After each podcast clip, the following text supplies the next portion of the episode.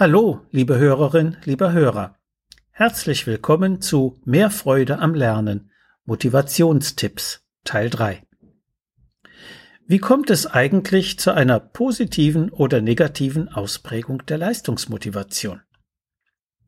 Das ist in starkem Maße abhängig vom Erziehungsstil und den Erziehungspraktiken in der Familie.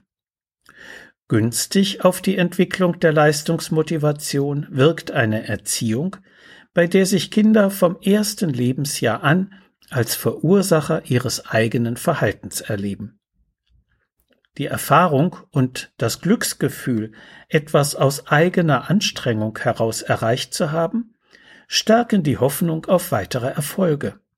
Solche Erfahrungen machen schon Babys, etwa beim Greifen und Bewegen.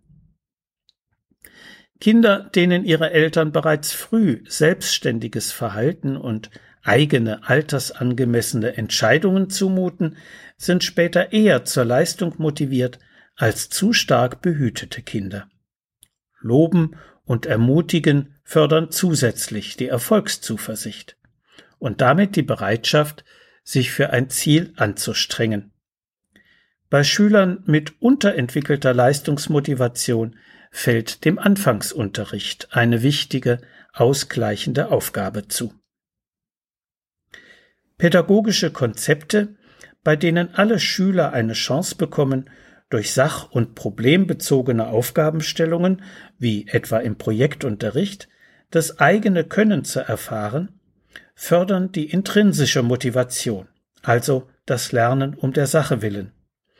Ebenso wie individualisierende Lernformen, die ein Lernen im eigenen Tempo mit unterschiedlichen Materialien erlauben, zum Beispiel freie Arbeit oder Stationenlernen. Leistungskonkurrenz, Notendruck und Misserfolgserlebnisse hingegen hemmen die Misserfolgsängstlichen zusätzlich. Darum sind die zensurenfreien Jahrgänge in der Grundschule besonders wichtig für die Entwicklung der schulischen Leistungsmotivation.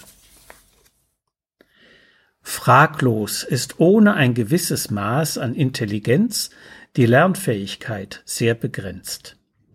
Allerdings reicht Intelligenz alleine nicht, denn die geistigen PS im Kopf müssen auch auf die Straße gebracht werden.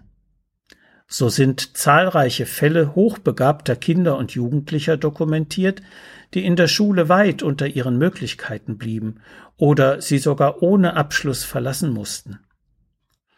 Um dem Faktor Intelligenz zur Wirksamkeit zu verhelfen, sind deswegen sogenannte Stützfaktoren erforderlich. Konzentration und Ausdauer, Interesse und Motivation, Selbstständigkeit, Selbstwertgefühl, Frustrationstoleranz und Lernverhalten sind alle wesentlich, ebenso wie Gesundheitsfaktoren und die Konstitution des Kindes. Ist schon die Intelligenz nur zum Teil eine Sache der ererbten Veranlagung, so sind die Stützfaktoren noch weit mehr von Umweltanregungen abhängig.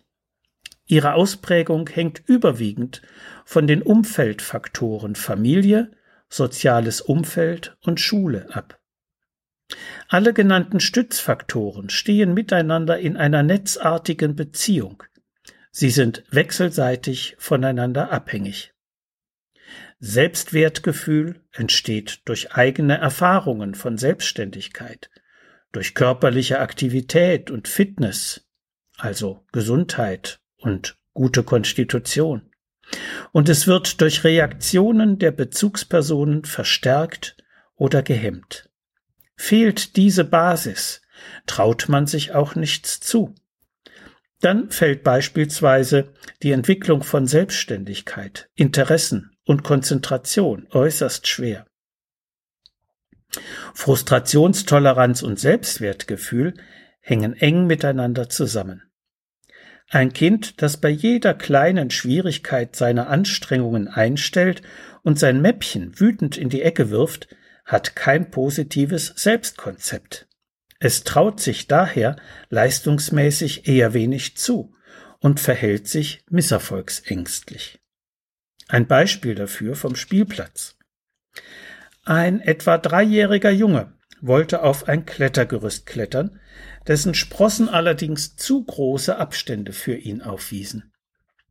Der Kleine zeigte jedoch so unmissverständlich hinauf zu wollen, dass seine Mama ihn schließlich schnappte und in die obersten Sprossen hängte.